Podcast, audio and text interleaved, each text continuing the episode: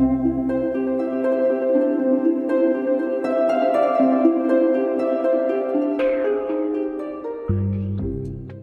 everyone, and welcome to episode 407 of the Juicebox Podcast.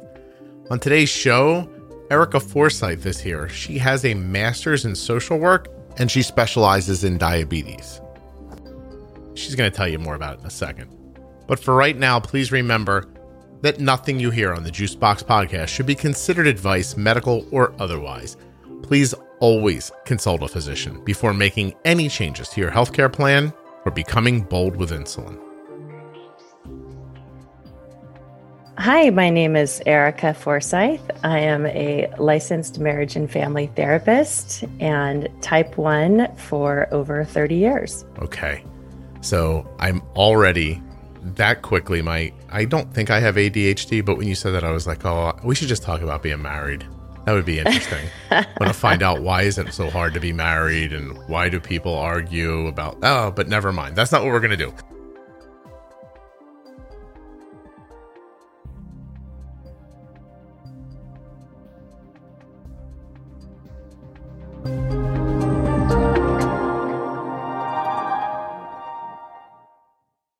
This show is sponsored today by the glucagon that my daughter carries, Gvoke HypoPen.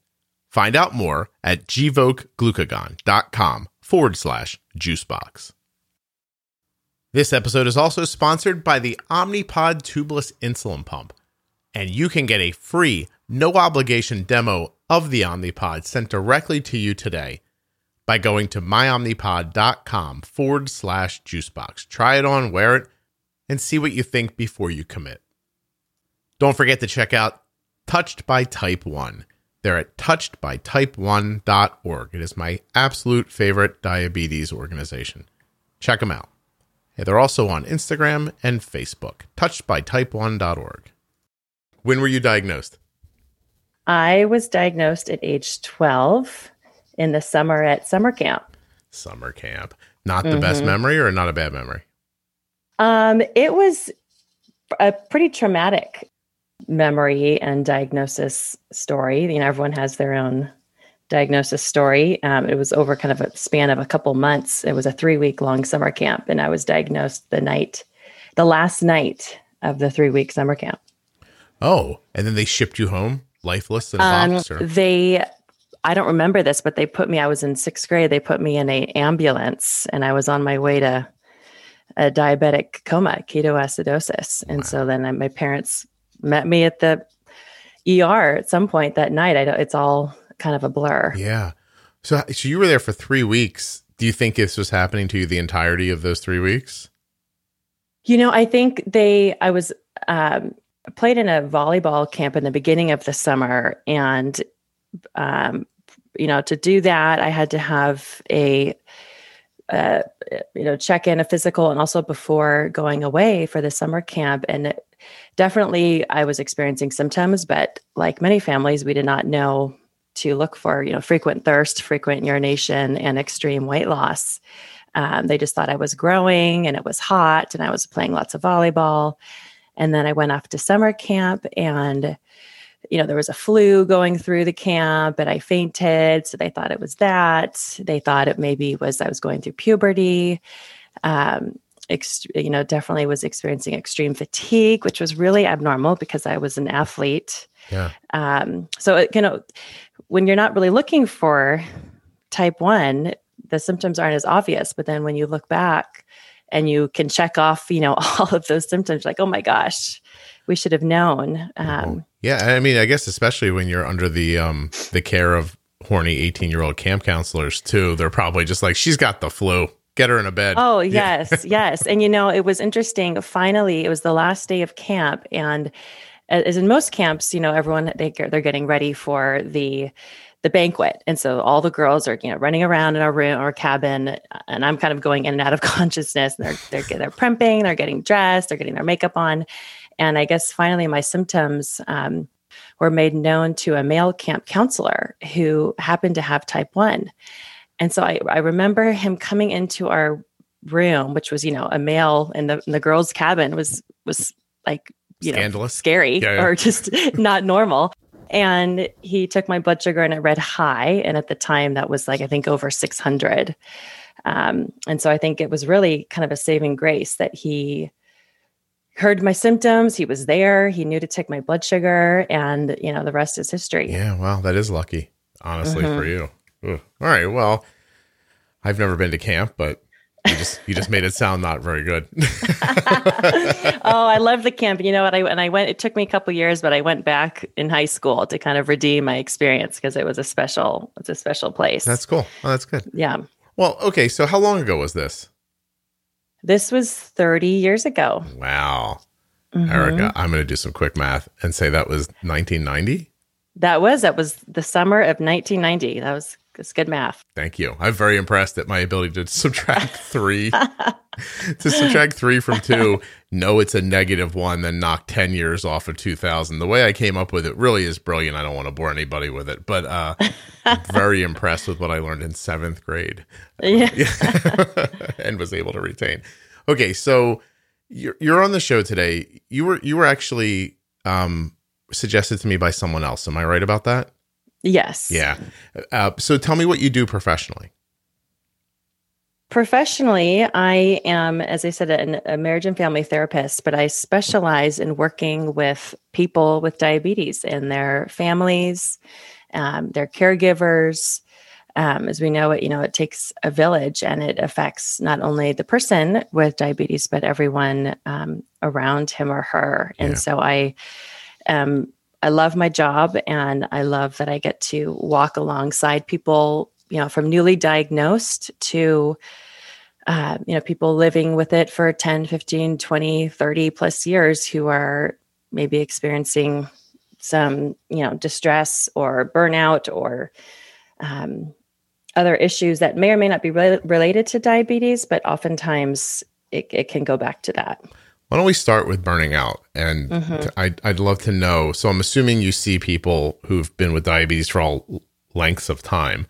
Um, and then how do you think of burnout? Like beyond, you know, just the word that gets kind of thrown around in, in, you know, in social circles online, like what, what is burnout to you?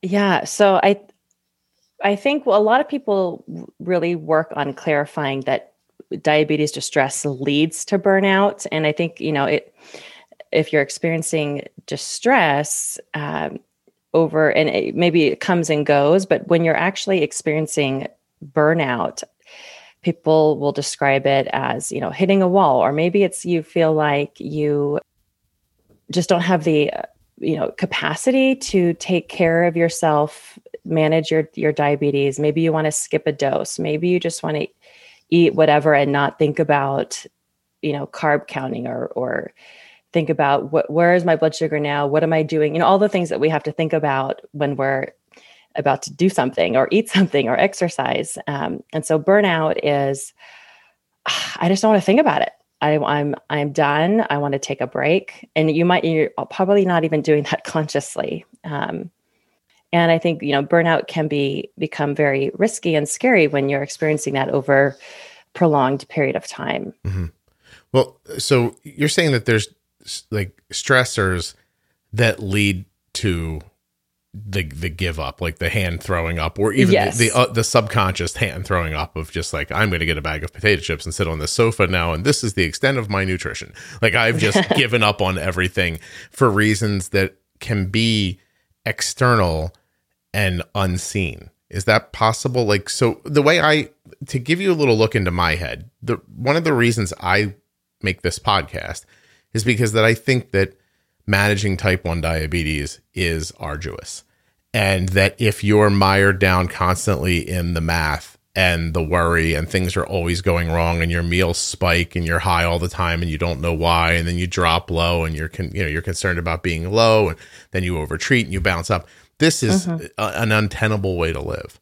And so I'm a big proponent of learning quickly how to manage the insulin so that you don't sort of start this journey of of wherever you know it leads to that ends up with many people just being like I can't do this or this thing beats me all the time or it's unknowable mm-hmm. or whatever it ends up feeling like to different people. So it, it could be simple, right? Like it could be like one day I just don't feel like giving myself a shot, and the next day I don't know how many carbs are in this, and then it gets high, and well, I'll just leave it high and see if it comes down, and then these things build and build and build on themselves. Is that true?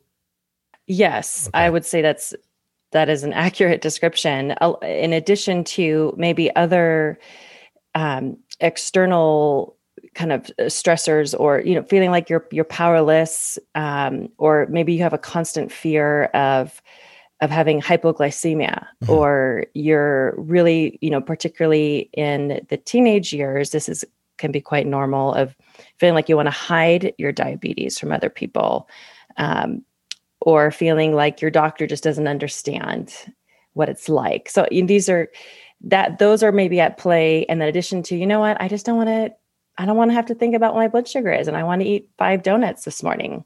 Mm. Um, and that can all snowball. Yes. Yeah. And then before you know it, you're so mired down in it that you don't know how you got there, and there's no way to know how to get out anymore.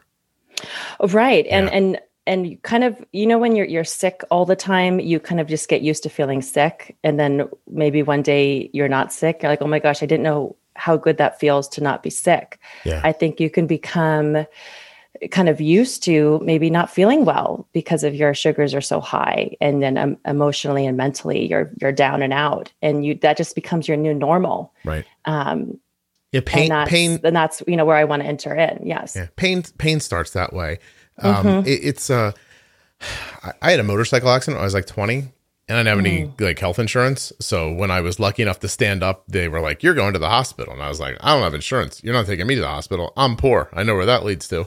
So I just went home, and my shoulder healed naturally, which obviously, in hindsight, wasn't a great decision.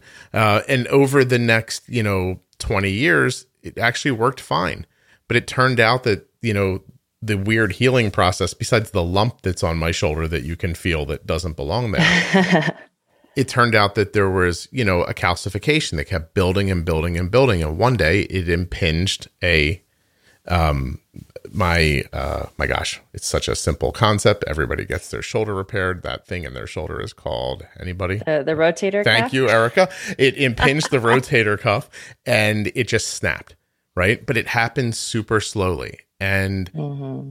it hurt a little, you got used to it. it. Hurt a little more, you got used to it You couldn't lift your arm up as high, you got used to it. It's amazing how adaptive we can be, you, you know. And then uh, I'll never forget the biggest relief I had in in four years because it took twenty years for me to start noticing the problem, and four years for it to explode. Mm-hmm. But I was trying to have a catch with my son one day, thinking I was pushing through this, you know, stiffness is how I imagined it in my mm-hmm. addled mind, you know. And then suddenly I said to him, I'm like, oh my God, I worked through it. It's it feels great. And for the next 20 minutes, it was perfect until I realized that my rotator cuff had the the, the tendon had snapped. Oh gosh! Right, and just the snapping of it alleviated my pain for a while mm-hmm. until a new pain showed up. I think that's exactly what you're talking about. Is that it? You know, you start off with a you know not having diabetes, your blood sugar's in the 80s all the time then suddenly it's not anymore. And now you know you're in the 90s the hundreds you're honeymooning and then suddenly it's mm-hmm. 120 and 130 and 150 and before you know it you feel completely normal at 200 mm-hmm. and you're not. You just don't realize it. So yes. No that's know. a that's a great analogy and i'm right. sorry that happened. Nah please. What am i gonna do? You know the day i figured it out i couldn't hold a water bottle in my right hand. Oh my gosh i was like yes. i am gonna move this to my left hand and call a doctor. so, um, but smart but, move. Oh yeah, please. Smart move would have been when I was 20 years old, going a little bit in debt and having my shoulder fixed. but I was really broke back then, Erica, and anything over $45 seemed like a million. So I was oh, a, yes. stuck, you know. Um, but but so what do people like, like? Given that you don't see it happening to you, I mean that's why my argument is you know just stop it from happening you know mm-hmm. and, and but you know shy of that being able to be your reality say you don't find a podcast that helps you manage your insulin how do i like what are my signs if I, because i'm assuming mm-hmm. i'm i'm i'm hoping that a loved one sees this right right yes i mean i, I know you know i speak a lot from you know the the the person who's living with diabetes can experience the you know distress and burnout but obviously the caregiver like yourself can too because it's it's constant yeah. Um, I think some of you know the the obvious signs would be, you know, not doing some of the things that you used to do, like for example, maybe your check you used to check frequently, and then now it's becoming less frequent. Um, or you're just maybe looking for signs that something might not be that something is bothering you that you might not be feeling as um, as hopeful in in life in general, mm-hmm. um, but also with with your diabetes care. You might be experiencing you know this is what a lot of um, younger my younger clients will talk about or experience just the guilt and shame around the number um, because there is such a hyper focus on the numbers you know when i was um, first diagnosed i went to um, a large children's hospital and whenever i they would take your a1c right there it was just like from a finger stick mm-hmm. and then it would it would compute and then they would apply your a1c to a letter grade. Oh. So this is this is in the you know the 90s sure. early 90s and so if you were in the right zone it was an a. If you were you know 8 to 10 you were a b or in higher. I mean there were times where i remember i had like a d. Um, and so talk about you know they're they're trying to encourage you to have a better grade but that certainly started the charted the course for me in having some shame based thinking around my numbers. Um, and I, I hear a lot of clients talk about, you know, I just, I don't want to check because I know it's going to be 350. So of course you don't, then you, you're connecting that number to who you are as a person, how you're doing with your diabetes management. And so of course you don't want to check it or, or look at your CGM. Yeah. Um, I'm fixated so that, now on who the moron spirals. is. Mm-hmm. Who the moron is that thought that that would would have been the way to go. You, you know, like, like, you know what we'll do? We'll grade them, and the people are doing poorly. We'll give them really bad grades. That should motivate them. I, I who who thinks that way? The ninety, like at least they could have rated you on like the popularity of Nirvana songs. Like you know, like if you if you had like an eighty five, you were like Teen Spirit, but you know, if you were more like one hundred and twenty, you were Pennyroyal Tea, and you know, like somewhere in there. Like why not? Oh my god, that's really terrible. Like how have we come so far in thirty years? The way we think about things. And you know, I, I, I am grateful. You know, I don't um, hold anything against them, but I think that's where we were. You know, kind of fear fear based. Um, you know, if you don't check your blood sugar, if you have a D on your A1C, you're gonna experience all these complications. And so, I love like a lot of doctors and psychologists are you know trying to really focus on like let's do evidence-based hope and and motivate people based on these the other numbers of if you keep yourself in um, you know good range or you exemplify or show these kind of behaviors you are going to live longer with you know and I, I can't pull the numbers out right now but have a higher chance of not having any complications as opposed to well if you don't you are going to have complications right? it, um, is it possible that aspirational talk doesn't work on people whose blood sugars are elevated all the time or have incredible stress about like getting low or something like that? Is it is it feel like a bridge too far to even hope? I i think that's where you want to get the get them to right. but obviously in the beginning um, you might need to start smaller for example okay. let's focus on you know the, the behaviors the process instead of the outcome. And if, if you're a parent working with a child or a teenager you know they catch them being good. You're you're praising the behavior of oh my gosh you know thank you for checking your blood sugar and not asking what the number is. You know thank you for you know bolusing. I know you um, and I really like all your your pro tips about the pre bolus and the timing of the bolus is so crucial. Yeah. Um, and so praising them for or helping them around that piece as opposed to what is your number now before we eat what's your and um the, just the hyper focus on the numbers has to shift if okay. you're trying to help somebody move away from that shame based thinking around your number and your A1C because yeah. that's where a lot because that's where you, you do need to focus on, but at the same time, you need to take that piece away to help elevate a person's mood or distress. I don't think about the numbers at all anymore. I think about, and uh, listen, my daughter has a, a, Dexcom CGM, so I'm lucky to be able to see a graph, right? Mm-hmm. But I just think about like stability and maintaining the stability. um, to me, the rest of it doesn't matter. Carbs, you know, try to force the line up. Insulin tries to stop that. It's it's kind of I, I really I simplify it in my head. Just you know, mm-hmm. uh, you know, you see a blood sugar that's um, darting up, you stop it. Just stop it.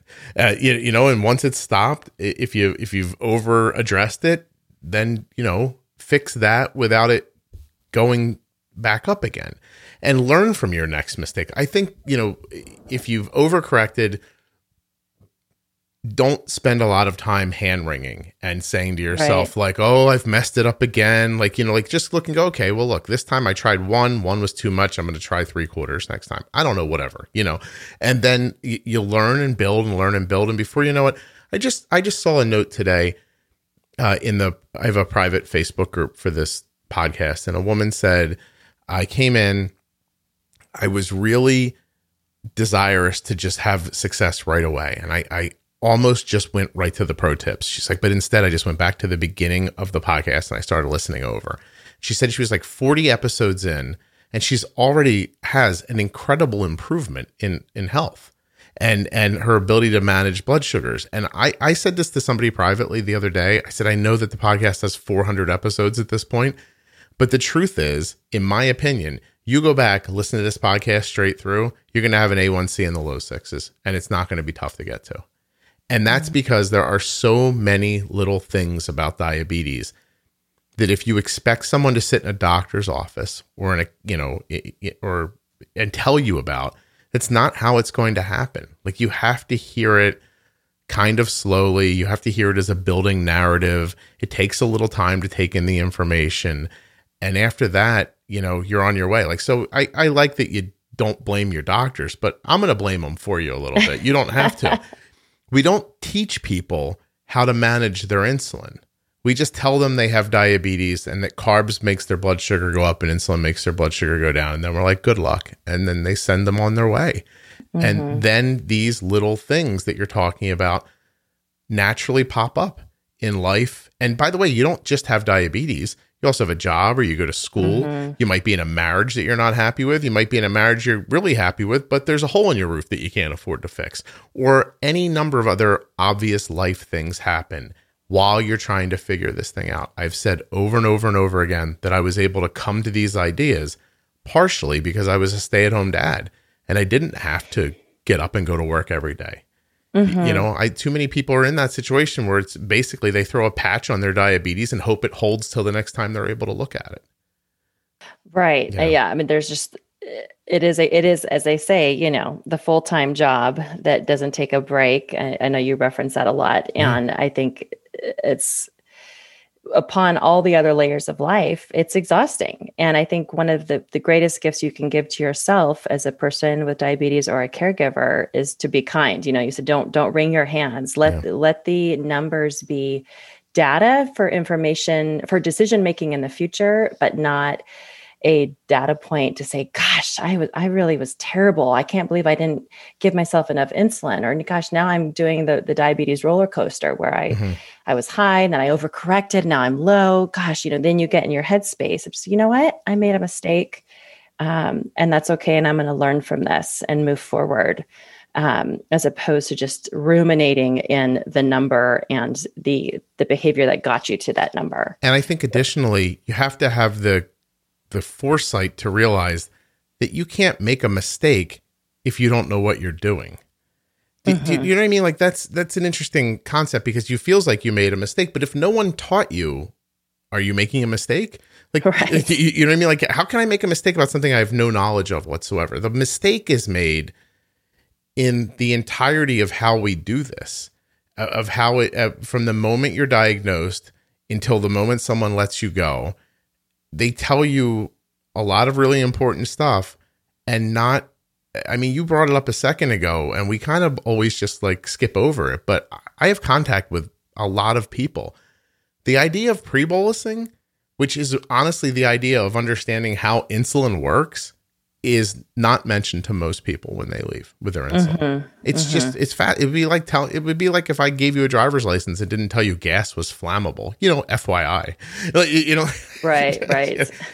you just got to the gas station like, oh, it's leaking all over the place. No big deal. No one mentioned to me this was a problem. Like it just you need to understand how certain things work so that you can be um, thoughtful about using them. Mm-hmm. Uh, I don't know. So you're making me upset. oh, well, you know, I thankfully there has been such a huge shift um, and trend with you know the the American Diabetes Association has partnered with the American Psychological Association ADA and APA to recognize that there needs to be this focus on psychosocial care for Mhm. people with diabetes because the education piece that you are you know that you have done such a great job in um, broadcasting through your podcast is so crucial combined with the psychosocial piece. Um, and so I am grateful that there's been a big shift in in care for not only endocrinologists but psychologists focusing in on that the emotional piece Yeah. of what it's like that you know it's it's exhausting is the understatement. Right. Um, Right. It just it's it's it's the tools. You you have to have the right tools where you can't you just can't you can't build your box if you don't have a hammer and that's that. And it's it's not it's not that much more difficult. And like you're saying the other side of it is is that while you feel like you're constantly failing and failing and failing and you're not just failing but your health is deteriorating and you're starting to feel worse and worse yet you don't notice it after a while. Mm-hmm. All these things are just you know they feel insurmountable and i think possibly and i'm not just saying this because you're here the only way most people are going to be able to climb out of this hole is with third party help somebody who can break it down for them and show it to them piece by piece and then give them direction about how to how to manage. Ye- well yes. I mean i think there is you do first to be you know aware of the the signs and symptoms. And actually as i was um, preparing to come speak with you today i found this website. It's called diabetesdistress.org Mhm. And the, you can actually take a, a survey to kind of assess your degree of distress. And it, it highlights you know don't worry if your numbers are higher you know trying to really prevent no there's no shame around having distress. But to first like let's just try and go be aware of where you are in your level of distress. And then it gives some options of what what do you need? Do you need to talk with your healthcare provider? Do you need to seek additional um, help with a mental health provider? Do you need to become more clear with your family of what you need? Do you need help in problem solving or do you need just more validation from your family Yeah. um, or your partner who, whoever's you know in your your immediate family support system? Um, i think uh, understanding where you are is is the first step and then kind of figuring out how can you help yourself through that process and being kind and compassionate to yourself is also really key Arg, i think we should be deputizing uh, Sherpas, diabetes Sherpas. I've just come up with this idea while you're talking because because you just said stuff that I could imagine a new blockade for every time. We'll go to your doctor. What if my doctor sucks? You know, what if my doctor thinks a, a 7.8 A1C is great? Like, and I don't think that. Or, you know, and it's easy too to say to somebody like, don't just see the number, but but everybody's not great in a panic situation. You know what I mean? Like mm-hmm. there's there's certain people who, you know, there could be you know, bombs going off around them and they can stay focused on what they're doing.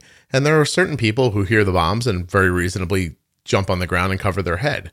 So when when ev- when you can't count on everybody being so resilient in that moment, mm-hmm. you know, like they need somebody to take their hand and go, "Hey, look, you're in over your head. No big deal." Like it's that old story, right? Like uh, guys down in the hole.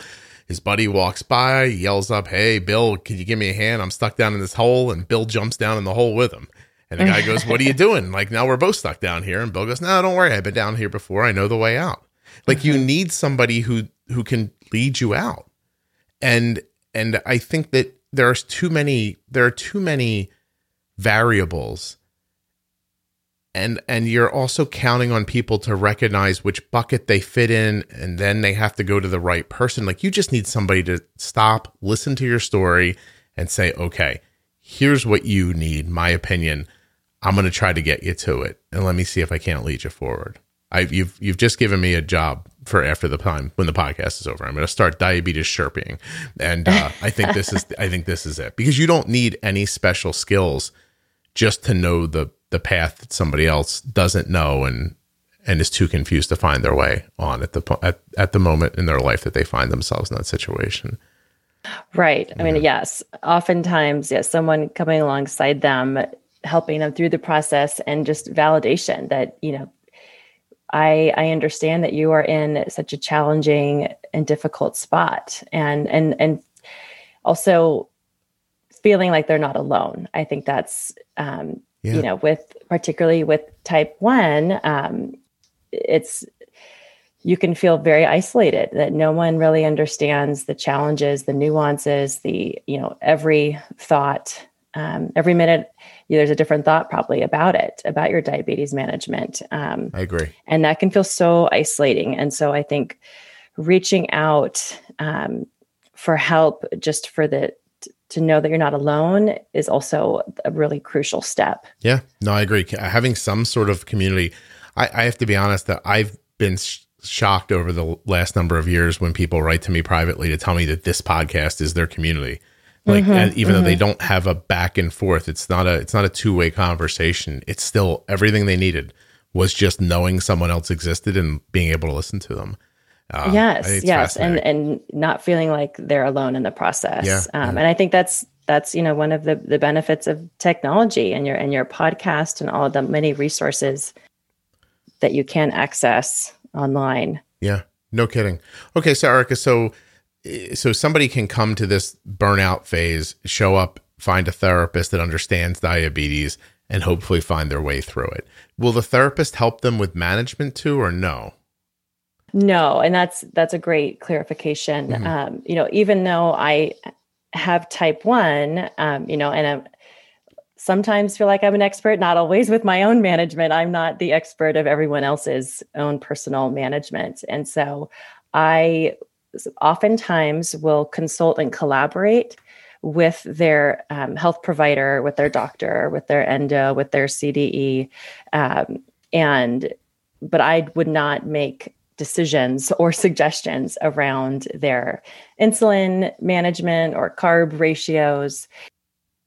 I would come alongside them and help them maybe figure out a behavior plan with either the caregiver or depending on the age of, of the person with diabetes um, and help support them in that way and kind of finding what are what are the um, roadblocks to implementing that behavior plan um, and also just as we already talked about just kind of the validation of of the challenges of living with diabetes. Gotcha. You've never you've never leaned over the table seen a graph and been like you, you consider just upping your meal ratio a little bit there?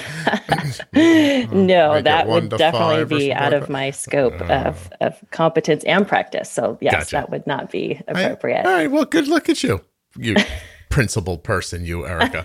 Uh, so so let's let, let this is something I'd, I'd, like to dig into. This next thing that I'm constantly um, uh, enamored by, which is I believe that when you're diagnosed with an illness that is not um, is not curable, that you go through the processes of grief. Am I right about that? Gvoke HypoPen has no visible needle and is the first pre-mixed auto-injector of glucagon for very low blood sugar in adults and kids with diabetes, ages 2 and above. Not only is Gvoke HypoPen simple to administer, but it's simple to learn more about. All you have to do is go to gvokeglucagon.com forward slash juicebox. Gvoke shouldn't be used in patients with insulinoma or pheochromocytoma. Visit gvokeglucagon.com slash risk. Are you ready to ditch the daily injections or send your pump packing? If you are, it's time to try Omnipod, the tubeless, wireless, continuous insulin management system.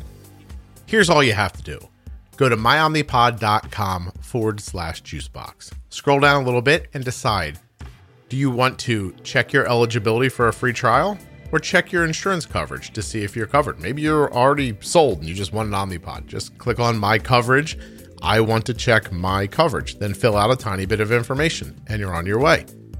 Now, if you're just looking for the free, no obligation trial to be sent to you, check my eligibility for a free trial. Fill out your information, and that Omnipod will show up right at your house so you can give it a whirl. It's just a demo pod. Don't worry. You put it on, you wear it, you see what's up. And the questions are super easy. You know, my name, my date of birth, do I have type 1 or type 2 or, or another type of diabetes? And how do I currently manage? It's very simple, only takes a moment to get that free no obligation demo or to get started with the Omnipod at myomnipod.com forward slash juicebox. You want to learn more about Touched by Type 1? Check them out on Facebook or Instagram or at touchedbytype1.org. It's a wonderful organization helping people living with type 1 diabetes. Touchedbytype1.org. Myomnipod.com forward slash juicebox. GvokeGlucagon.com forward slash juicebox. Support the sponsors, support the show.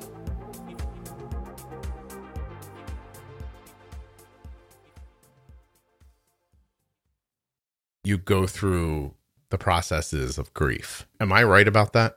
Absolutely, and and I I probably see the majority of my clients um, and families are mostly the newly diagnosed who are dealing kind of with the shock, with the grief, kind of the um, the exploration of what, what does this really mean for our family. Mm-hmm. Um, it is and it's a, you know it's a community that you don't really want to be a member of but you're trying to figure out what how, how is this going to affect our our daily lives and you know some people um, like for, for my in my family for instance i actually also have a um, younger brother with type 1 oh. um, coincidentally which and my, i have an older sister who does not and no one else in my family we have no history of um, type 1 diabetes mm-hmm. Um, so i had kind of that built-in community with my brother, which was um, unique. But a lot of families say, you know, we're gonna we're gonna fight through this. We're not gonna let this affect us at all. You can do all the things you want to do. We both played volleyball. He actually was. This is my little brag spot. He was um, an Olympic gold medalist playing volleyball in Beijing.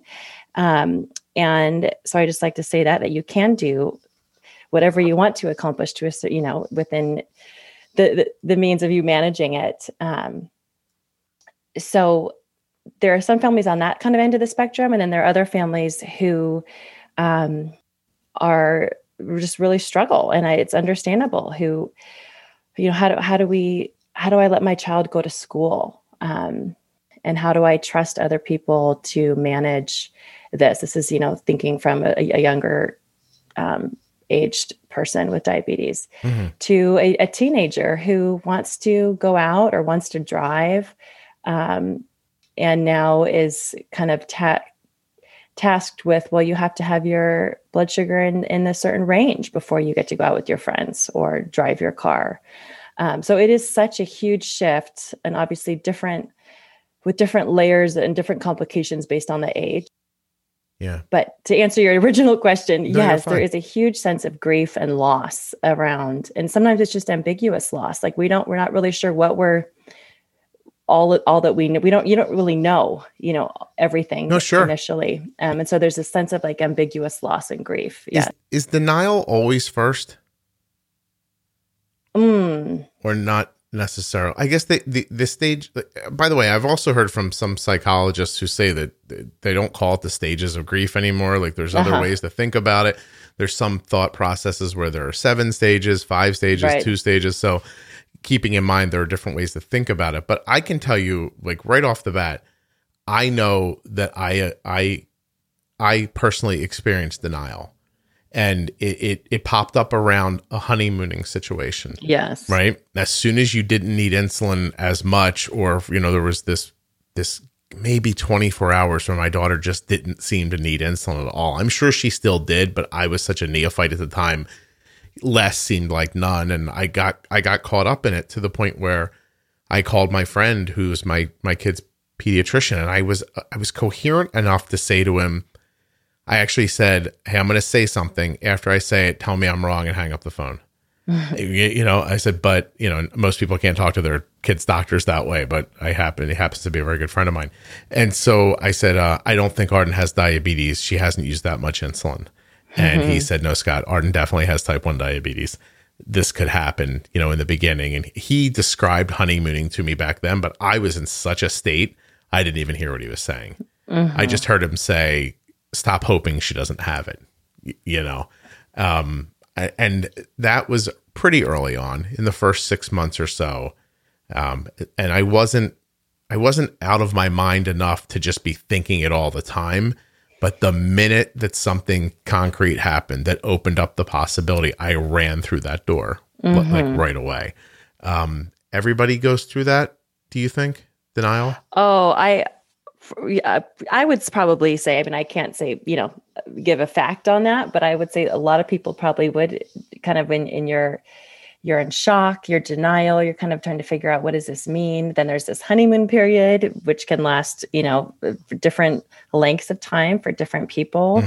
Um, I think along with the denial, a lot of um, parents and, and my own included feel guilt or would rather say, can I, can I have this instead of my children? Or did I do anything to cause this? And so those are all really challenging feelings and thoughts to have. And so often instead of kind of either expressing those or feeling those and moving through them, there is, there can be that denial. Yeah. Um, but that's all part of, yeah, the, the stages of grief and shock and and and like you said it the stages of grief are are not linear they are cyclical Yeah. um, and so you can experience any of those stages at any point in time or all of them like they can Uh-huh. over- yeah, yeah, they can overlap too yes.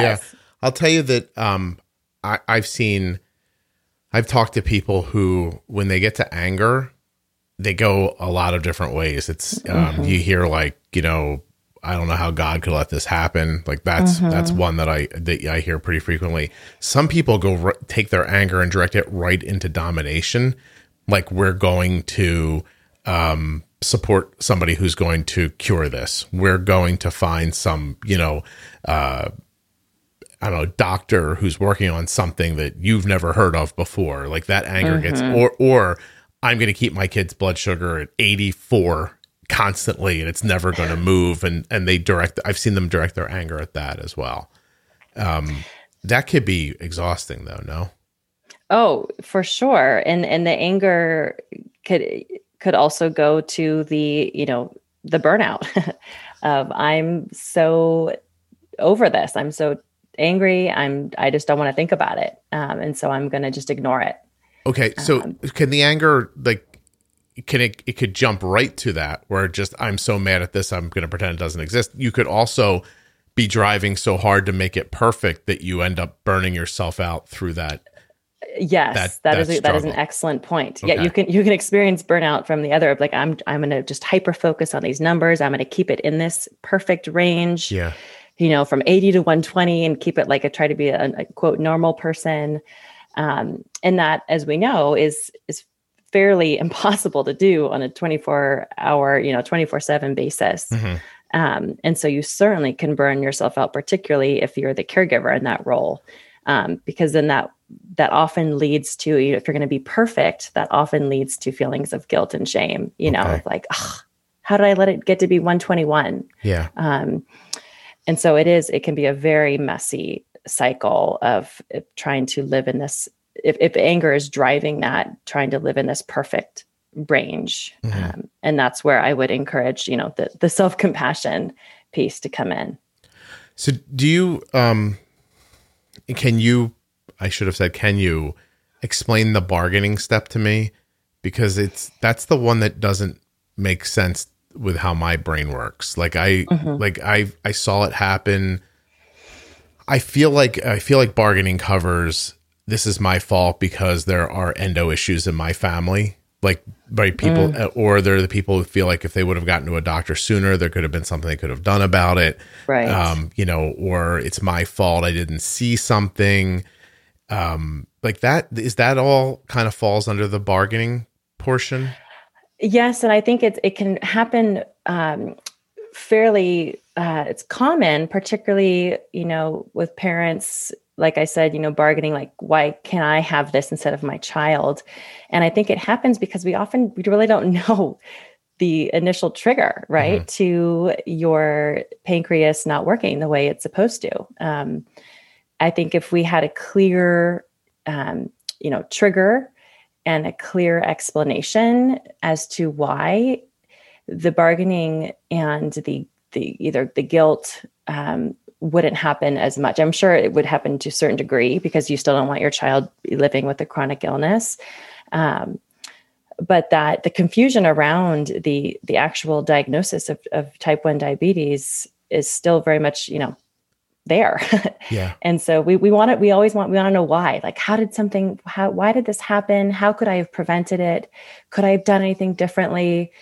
Did i you know did we use the wrong detergent? I mean you know you, i hear all sorts of things. Did maybe it was because that my child broke their arm and their immune system was in shock or maybe it was because my child had the flu you know we we want to always figure out the why, and we don't with really know why with this. Um, it's funny. I don't care about the why. Like uh-huh. even, even when I talk about blood sugars with people, I tell them one of the biggest mistakes you make is staring at a high blood sugar, wondering how it happened.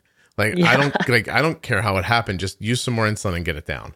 Mm-hmm. And, and so the mm-hmm. bargaining the bargaining part didn't uh, like to me bargaining is that it's your brain's last vestige, right? To keep it mm-hmm. from feeling sad like oh, right? You're trying to you're trying to stop yourself from getting to the depression part to the to the grief part. And and so you keep trying to figure out a way where this doesn't have to feel sad. And there's no i don't there's no way not to feel sad about getting diabetes. Mm-hmm. like it just it's not a great thing to find out that one part of your body stopped working and isn't going to start working again. It mm-hmm. sucks. It, you know but but i get why it happens. But i wonder if people listening can't hear what we're talking about right now and then go back to any number of other episodes and other people's stories that you hear and realize that all of their stories are just some version of these steps that you feel after something like this happens these stages. Um, yes. um, you know what i mean? Yes. And and then you know getting to some people say you know the last stage of of grief is acceptance but right. as i you know want to highlight you can you can accept the diagnosis for a period of time but it's okay to go back to periods of feeling sad. You know i, I love to tell the story um, i i had a stint i worked at the jdrf in san francisco um, many many years ago and there were a lot of type 1s on staff there and there was one particular woman who had had it for over 50 years in great health and she I think it was either once a month or a couple times a year, she would take a I hate diabetes day. She would take she would take the day off. She would lay in bed. She would she would feel all the feelings. She would feel sad, angry, and then and then move on. Mm-hmm. And so she kind of had this planned out to be like, you know what? I'm living with it. I'm I'm living successfully with it. She had a very, you know, robust life but she still had these moments and created these moments for herself to feel sad and angry about it. And that yeah. was that was her way of kind of coping.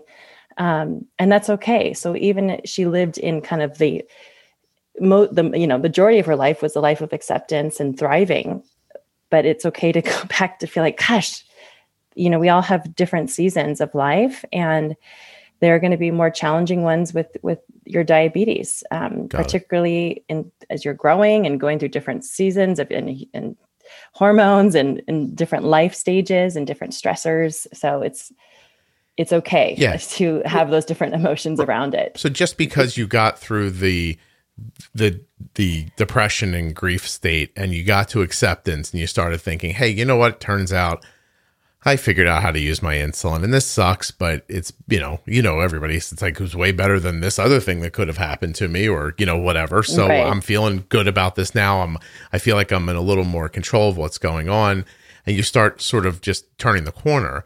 It doesn't mean that you can't remember one day that this sucks. It's, it's, right, you, don't right. just get to just like, it's not the, so it's for people's understanding, like the five stages of grief, I think is like an older idea there's mm-hmm. a seven stages grief uh, that that breaks things down a little differently and is way more hopeful at the end, where you kind of um, you start putting things back together again. You're working through them. you you, you accept what's going on and you actually end up feeling very hopeful. And Mhm. and and just because you feel hopeful today doesn't mean that something won't that you know that your pump won't fail while you're on you know a, roller coaster at Six Flags and you you won't be like oh this is depressing. It's ruined my whole day. Like you can you you're going to bounce in and out of these things as you go and not just with diabetes by the way. Life in general I don't know if people realize that we're all very basic like organisms right? Like we just we mm-hmm. sort of do the same things over and over again and when we reapply them to different ideas somehow we're like, oh, diabetes is sad. Well, everything is sad at some point. You, you know, like I get depressed about things like everyone else does. The, the the bigger issue ends up being for people who hit that depression pothole and for real physiological reasons can't actually get out of it ever. Like everybody gets depressed sometimes, but most people are able to get through it. The people who aren't, they're now now they've now found a new another new issue that they need to deal with. Um, Yes, yes. And I think that's it's important to note that, you know, when we're talking about diabetes distress, Mhm. it's you might experience a certain level of of distress at certain points throughout your, you know, career with with diabetes. And um that's okay. I think the the important part is to be aware of when you feel like as you just were describing you know when distress becomes you can you can have diabetes distress and struggle with the elements of living with diabetes and not be depressed because maybe you're functioning in other areas of your life for your job your your family life your friendships. Um, if you're an athlete you know it's it can be different but when it becomes when diabetes distress is prolonged and you aren't able to either recognize the symptoms or reach out for help or have community around you um, that can you know it can transition into you know a full-blown depression Mhm. diagnosis and i think that's that's what we're trying to prevent Yeah. you know be- before it kind of impacts and, and impairs all of your levels um, of functioning Are there just some people who are predisposed and eventually they're going to have a turn in their life that is so impactful that they're going to become depressed? Like it like that it's always going to happen. Um that's that's a great question. And i feel like could be almost another another episode. I feel like so you're asking like are people are people predisposed to having depressed thoughts or experiencing depression? Yeah, the same idea with diabetes. Like if you have the markers, the genetic markers for type 1 diabetes, then your likelihood of getting it goes up. And if uh, uh mm-hmm. if this happens and that happens and everything just kind of goes wrong for you, boom, you have type 1 diabetes. There are other people who have those markers who never end up with type 1. And so mm-hmm. I'm assuming there are people who have markers for depression that they're unaware of.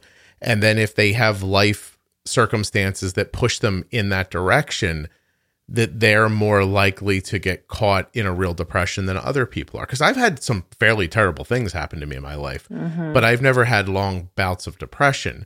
And mm-hmm. there are other people who have had things happen to them that, you know, are equal to mine or lesser or more who get stuck in it forever. And, and mm-hmm. uh, so my assumption is that I don't know. Do you understand what my assumption is? yes yeah, so I, yeah are you are you kind of more prone to either depressed thinking or experiencing depression because of certain genetic markers Yes. i would say um, yes that that is certainly does exist um, but there's also the other components of life like the your um, your resiliency your, the people around you the support that you have i think is really crucial if you are experiencing a you know a triggering event that might lead to depressed thinking or symptoms or or clinical depression. Um, the the capacity for you to reach out for help um, and now are those all due to genetic markers? Maybe. Are those due to um, the fact that maybe your the community around you can support you or not. Um, there are a lot of different I'd say factors around that but um, yeah, I'd say it's it's a both it's yes both and um, to answer your question. Do you think that people so people who maybe know in the past that they've had trouble or gotten stuck for longer times than maybe feels what they see normal around them if something like this happens to them should they be running right to a therapist? Should they be should they literally like leave the hospital and, and call the therapist and be like, "Hey, look, my kid was just diagnosed with type 1 diabetes. I got a feeling this isn't going to go well for me. Like let's start now because I've interviewed people who have like I just did an interview the other day that'll be out in a little bit where, you know, this this woman describes an incredibly happy life and then at one point she felt suicidal and said she had never felt that way ever. And it was after a, a diagnosis for a child. Mm-hmm. and and then you know just as you described had a had a spouse with her that was able to you know kind of keep her focused as this thing had hold of her. And it took a very long time for her to get through it but she luckily had somebody with her in that moment. Um, mm-hmm. you know she could have been by herself. I, I just feel like you know what if she was a single parent or didn't have a lot of family around her? Like, like how do you how do you make that decision to get help when getting help seems like another failure? Right, right, or just another problem. Um, another problem, another yeah. thing to do, and maybe if you are in you know an extreme level experiencing extreme levels of depression you know it's hard to, to motivate to do anything yeah um, and I think if if we're talking about this within the scope of diabetes, I mean, hopefully, because there has been such a shift um, and a trend in in our um, medical health providers, our healthcare providers, to be more aware of the psychosocial symptoms for not only the person with diabetes but also for the caregivers, that they would be assessing, you know, both both parties um, at their level of, of their psychosocial care, their mental health, um, and so my my hope would be that that would be the, the starting point. You know, mm-hmm. whether you're you're coming in for your your checkup or you're bringing your child in for a checkup, that they would be asking those questions, um, and if not, that you would be able to tell them, you know, how you're doing and your question is what if it becomes to a place where you, you feel like you can't reach out for help? Um, i mean i think that's where if maybe reaching out for a mental health support is too much maybe exploring in sites like your like your podcast you know realizing that i think depression likes to tell the person that they are alone in that and it becomes isolating and it feels really scary to be in that state of mind. Um, and so recognizing that you're not alone in that. And if it just means listening to your podcast, if it means going on a different website, you know, JDRF just had their um, their summit, and there's a lot of great resources on their website from their summit this um, over the summer. Erica, um, what was wrong with the idea of listening to the podcast? What are you doing driving people away? what are you doing? I'm just kidding. Wherever you can find help, I'm happy for you to find it. I was just teasing. Well, okay, so I know we're up on an hour. Do you have a little time beyond the hour if I drag you past it, or you have a hard out? Um, I have a, I have a little bit extra time. Yes. Okay, so I have one more question. Just okay. a real simple thing, real quick. Um, is it true? I was told this at my daughter's diagnosis that the um, that in America, one in two marriages end in divorce, but when you have a critically or a, um, a chronically ill child, excuse me, it goes to two and three. Well, I, I don't I don't I can't back the that stat. But, but is it more likely you're going to get divorced if your kid gets sick? No, gosh, I hope not. Um, no, but I think like any other major stressor, be it financial or um, you know job job insecurity, mm-hmm. that that's chronic. You know, um, any other chronic stressor in a marriage is is a challenge. Um, but I think the the important piece is, and I think you mentioned this in, in one of your podcasts that you know if one parent is the sole caregiver for the person for the child with diabetes, that's that's is going to lead to burnout and maybe some feelings of resentment um, unless that's already established and you've communicated that and that's the way you all want it to be um, right. which would be hard to believe if that's if but if that's how your family setup works um, then that's great. But I think the communication piece is so key in understanding without assum- without assuming, okay, well, you know,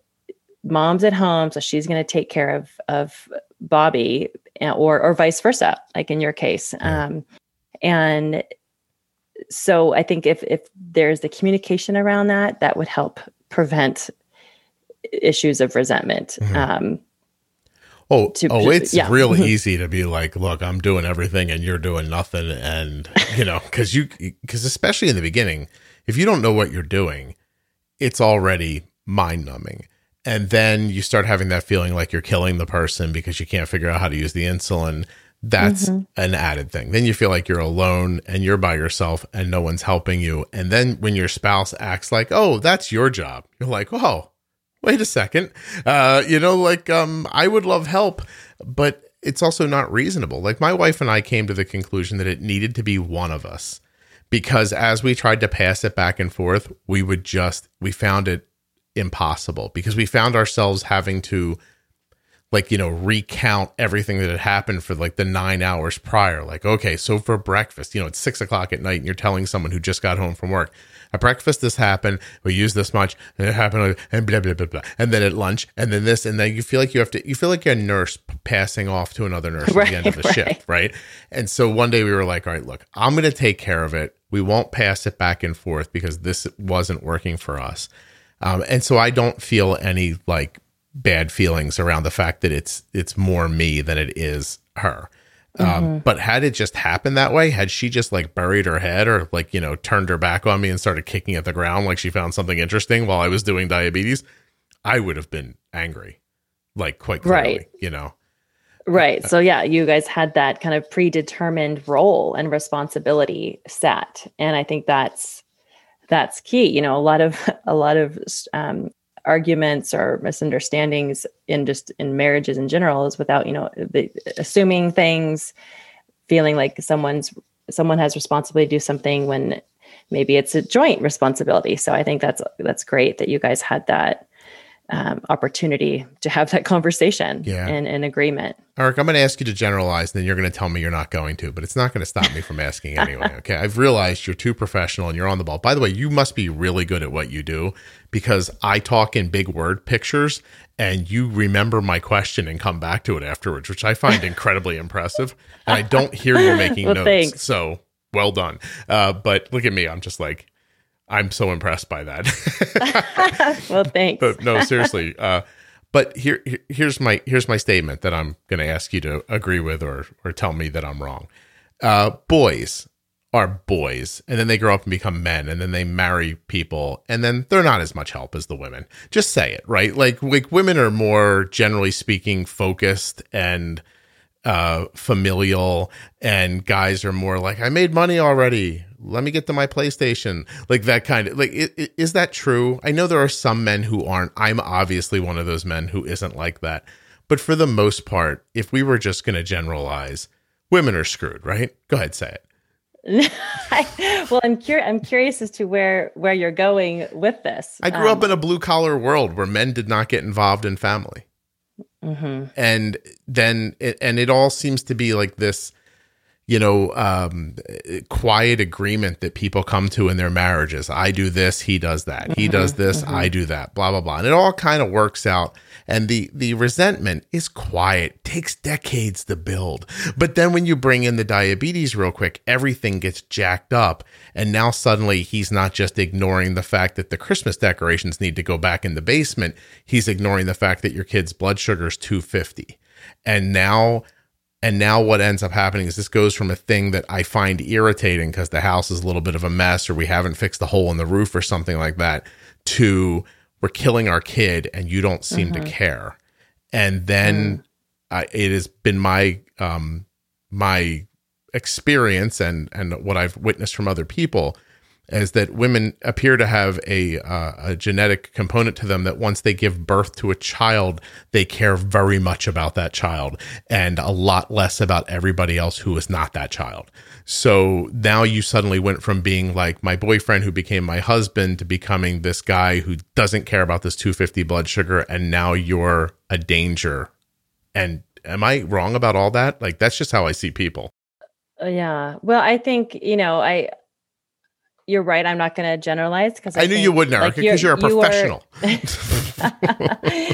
I mean, because you know, look, look at you. Case in point, I think there are families who create different structures for within themselves. I think the issues that you are, like the example that you just gave, um, occurs when there is not there's no communication and that now they've gotten they've just kind of you know the partners have gotten set in their ways um, and for for better for worse and then when a when a major stressor occurs mm-hmm. such as a diagnosis um, the the rhythms and routines can become um, uh, obviously troubling but then it, then it's exas- exacerbated because now we're talking about our child who um, it's it feels life or death you know to manage their diabetes care. Yeah. And so if there's already this built-in resentment that i'm doing i'm doing x but you're doing y but now you're not helping me with my child with our child mm-hmm. um,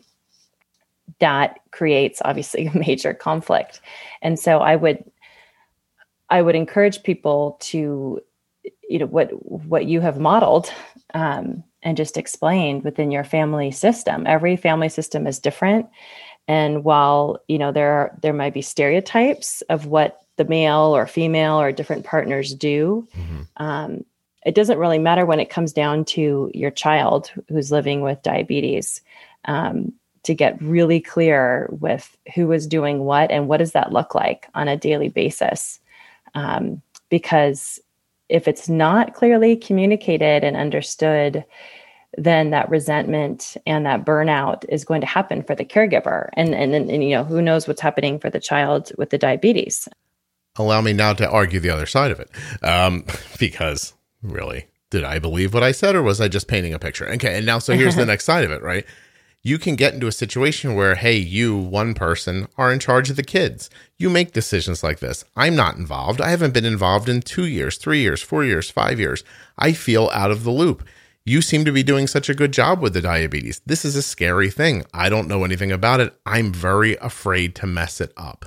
Mm-hmm. So I think that there can be a time where one of the spouses looks disengaged but is really just frightened out of their mind yes. but doesn't have the extra problem of being the person with the kid so they get to walk away from it whereas you are frightened out of your mind but you're stuck there making the decision so you figure something out, try it, it doesn't work, try something else, this works. Now you're going through trial and error on your side.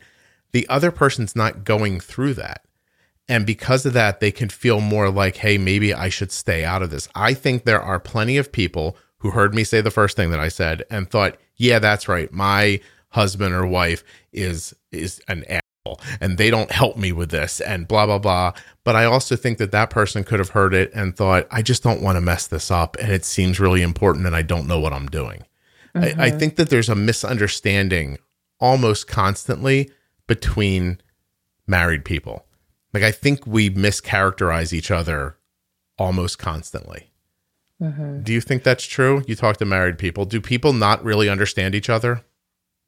Well i think um, not not consistently, but I think there are moments or events, um, or going back to you know just any stressor that might challenge our our understanding of one another, of what the you know relationship looks like. Um, I think you know I'd be curious, and you know I do I have seen um, couples who are you know we I'm I'm working with the with the child with diabetes, but also the couple who are are struggling with that dynamic of well you know she takes care of the house and i and i do the diabetes or vice versa mm-hmm. um, or you know whatever whatever role is defined for each person um, but then there's that the fear of of not knowing or um, maybe the other person is feeling like the, the, the partner's passive in the in the children's care diabetes care. Mm-hmm. so i think it's it all it goes back to okay what are what is everyone feeling in the moment? Let's communicate around that. I mean i'm curious if you do you have check-in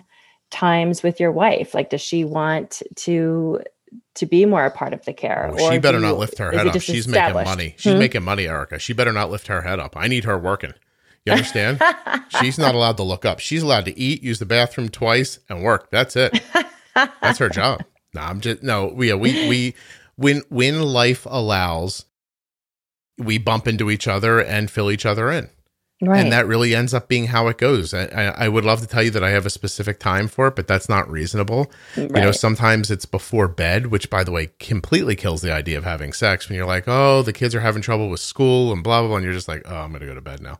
And you know, like so th- that, or, you know, like we'll stop. I have to be honest, because of COVID, we're around each other more often. We just had a mm-hmm. conversation before I jumped on with you about something that would not have happened before. And I'm going to tell you from my experience, these little like pit stops are super important because mm-hmm. once they get too built up, your conversations turn into this mishmash of like you blurting out a bunch of stuff you meant to say, her trying to respond, she blurting out a bunch of stuff she meant to say, you trying to respond. I've never seen one of those conversations go well in my life. But mm-hmm. you know, like you have to every once in a while stop and say, "Hey, did you see that this happened?" Or that you know, college said that they're going to go back, but this that doesn't seem right. Maybe we should figure something else out. Just keep people thinking about things over time. Like they're to me, it's just a constant conversation. Um, Yes. and it still Yes. doesn't always go great. It's just the best you can do. The the problem with managing a life is that you're trying to live one at the same time yes. there's two competing things happening in every second of your day. Yes. And I think sometimes for the caregiver, you know, the caregiver just might need some validation too. I think it's important, just like we're asking, I would ask the person with diabetes to ask for what they need. Do they need some more problem solving or do they need some validation? I mean, those aren't the only two things you could be asking for, but those are kind of the main Right. points. And just like, you know, apply those same ideas to the caregiver. Does the caregiver need some more problem solving around how to manage your child's diabetes? Or are they just wanting some validation of like, wow, it must be really hard to really monitor, you know, Bobby's blood sugars while also trying to do all the things you want to do for your own life. That must be really, really challenging. And Yeah. thank you so much for doing that. I mean, I think like basic validation and gratitude goes a long way. Um, but to be to ask for what you need as a caregiver and also for the person with diabetes if you're able And this goes for being married in general, right? Like because I think that I think that overall people think there's two ways that marriages end. Either you just get sick of each other and you go your separate ways or you give up and die. and that's not those shouldn't be the two basically conceived endings of how marriage go. Uh, the- you know, and it, I think there's a way to realize that there you're shooting for a long time that there are going to be good days and bad days good weeks and bad weeks good months and bad months good years and bad years. Like I, mm-hmm. I i once told my wife when we were first married she's like what's your expectation for all this? I said well listen if we stay married our whole life it'll end up being maybe about 40 years if we're lucky. I think if we have you know 10 really great years and 10 okay years and five years that sucked and five years that weren't too bad that'll probably be pretty good. You, you- you know like like i mean i think that a, a, a striving for perfection constantly is a bit of a fool's errand and it really just leaves you more let down than fulfilled. I think there's Yes. you know what i mean? Like everything can't be perfect all the time. Um that's all. Exactly and it leads to the thinking of you know i'm i'm not a good enough you know parent i'm not a good enough caregiver i'm not a good enough partner or spouse um, and so yes the, the the validation the gratitude and the self-compassion are are key yeah to kind of get through the long haul of, of, of diabetes in the in the family system for sure Right. Yeah. Yeah. Once you've heard my stories 800,000 times, there's got to be something else that makes you go, I'd still be okay waking up tomorrow if he was here. And like, the, you know, and, and I think what you just said is really important is that we're all just, I mean, listen, I can be completely honest. I need validation just like everybody else does. I know I'm doing a good job, but if the people I'm working so hard for don't appear to care, then what's the point of it? Y- y- You, know what I mean? And it can, and you, it can feel like that at some point. Like nobody seems to care. And I get that, you know, nobody's going to run around telling you, I really appreciate my laundry being clean. You, you know, and I'm not looking for that. I'm not looking for someone to come up to me every five minutes. But there's a moment where, you know, Arden has Chinese food going into a donut and I don't let her blood sugar go over 110, where it would be cool if someone would look over and be like, God damn, you're good at that. And I'm like, yeah thank yeah you. that's impressive Yeah, yeah, yeah. I'll. I'll say that i'll say that that's really impressive Eric, I'll put your A1C right in the fives, no trouble. You come over here. Uh, I really appreciate you doing this. I this conversation was everything I hoped it would be, And I'm hoping you might decide to come back on more than once because I think there's a lot more to talk about. And this was great. Oh, wonderful. I would love to. Thank cool. you. I really, I really enjoyed it as well. A huge thank you to one of today's sponsors, Gvoke Glucagon. Find out more about Gvoke HypoPen at gvokeglucagon.com forward slash juicebox. You spell that G V O K E G L U C A G O N dot com forward slash juicebox. Don't forget, you can get your free, no obligation demo of the Omnipod tubeless insulin pump at myomnipod.com forward slash juicebox. And learn more about Touched by Type 1 at touchedbytype1.org or on their Facebook or Instagram pages.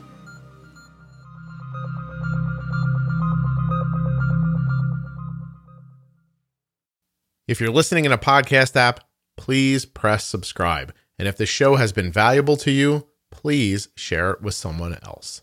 Have a great day. I'll be back very soon with another episode of the Juicebox Podcast. You can learn more about Erika at erikaforsyth.com. E R I K A F O R S Y T H.com.